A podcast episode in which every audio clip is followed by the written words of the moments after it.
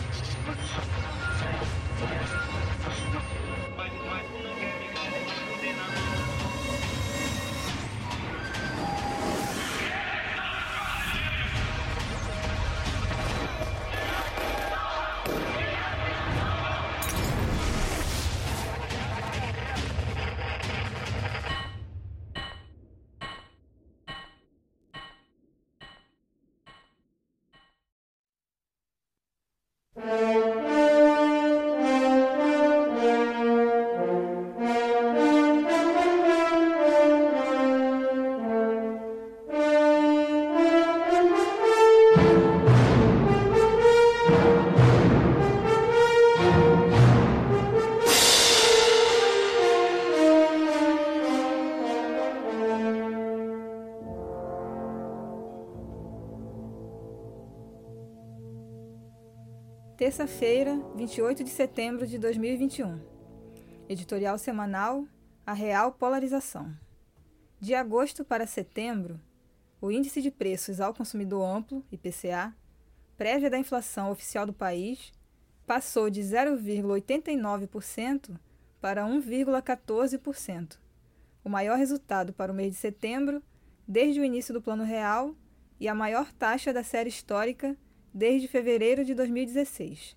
Nos últimos 12 meses, a alta acumulada é de 10,05%, puxada pelas altas dos preços da gasolina, 33%, e da energia elétrica, 25%. A inflação de alimentos, como todos sabem e sentem, não cede desde março, golpeando com violência os mais pobres. Segundo o Instituto Brasileiro de Geografia e Estatística, IBGE, as famílias que recebem até dois salários mínimos consomem 22% de sua renda para alimentar-se, enquanto nos lares com vencimentos superiores a 20 mínimos, o gasto com comida fica em torno de 7%.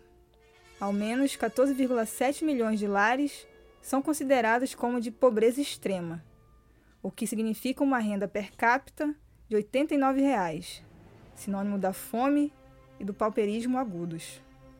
Diante deste cenário dramático em que está mergulhado nosso povo, só o cinismo mais abjeto explica as declarações do genocida Bolsonaro na Organização das Nações Unidas, ONU, no último dia 21, louvando o superávit das estatais e o recorde da produção de alimentos.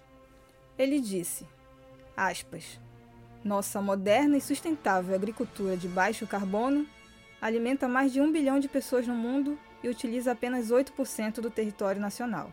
Fecha aspas. Num aspecto, o capitão do mato não mente. O Brasil é, de fato, um dos maiores exportadores de alimentos do mundo. Em 2020, o latifúndio exportador avançou sua participação no PIB para 26,6%. Havia sido de 20,5% no ano anterior. No ano passado, o Brasil exportou 2,2 milhões de toneladas de carne bovina, o que equivale a 14% da produção mundial. Enquanto isso, o consumo interno recuou para os menores patamares desde 1996. Mas a questão é justamente esta: a inflação e a fome epidêmica não são causadas por meros erros de gestão do governo federal, como quer fazer crer o senso comum e a oposição burguesa e pequeno-burguesa. Suas causas são estruturais e repousam, no fim das contas, no assintoso monopólio da terra, que devora as maiores e melhores terras do país para a prática da monocultura exportadora, deixando o abastecimento de alimentos a cargo da economia camponesa, seja ela pequena ou média, permanentemente escorchada pela carência de subsídios, pelo encarecimento dos fretes, quando não pelas perseguições do Instituto Brasileiro do Meio Ambiente e dos Recursos Naturais Renováveis, IBAMA, Instituto Chico Mendes de Conservação da Biodiversidade, ICMBio e outros, pelas sucessivas reintegrações de posse contra as famílias poceiras de camponeses pobres, despejos ilegais e legais feitas a mando do latifúndio. Assim como ocorre no combustível, o preço da proteína animal está atrelado ao dólar. No instante mesmo em que este experimenta a maior alta frente ao real em décadas, isto desangra a economia nacional como um todo e o salário dos trabalhadores em particular. É um modelo semicolonial escancarado.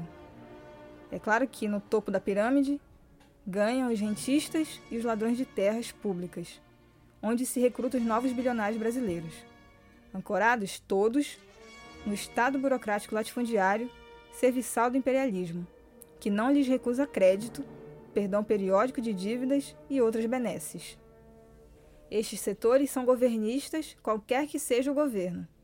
Ideologicamente, identificam-se com Bolsonaro, embora os maiores deles não o preferem por ser sua política externa 100% a favor do Estado sionista de Israel, que lhes fecha o mercado árabe, e 100% contra a China, cerrando-lhe as portas do imenso mercado desta. Fora destes, muitos financiam os atos e a indústria de mentiras do presidente fascista. Diante do futuro levantamento das massas, alinhar-se-ão com o primeiro líder golpista e as medidas mais draconianas que possam lhes defender. Esta é a verdadeira polarização de nossa sociedade, e não a miríade de candidatos que já se assanham para gerir a miséria e a repressão sobre as massas apresentando-se como salvadores da pátria. De um lado, os superlucros dos bancos do latifúndio das empreiteiras. De outro, os milhões e milhões de brasileiros condenados à indigência e a uma vida sem perspectivas. No lastro desta catástrofe humanitária, temos as prisões superlotadas e o aumento das mortes por intervenção policial, que não caíram de modo sensível mesmo durante a pandemia. Sabemos qual é o perfil da maior parte dos 600 mil vitimados pela Covid-19. Aqueles que não conseguiram nem sequer acessar um leito de UTI no SUS, ou morreram amarrados às suas camas, supliciados, entubados sem os sedativos e anestésicos indispensáveis.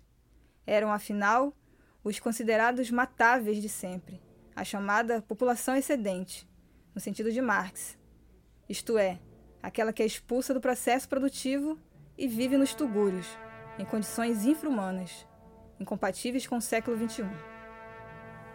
Para onde esta situação terrível aponta?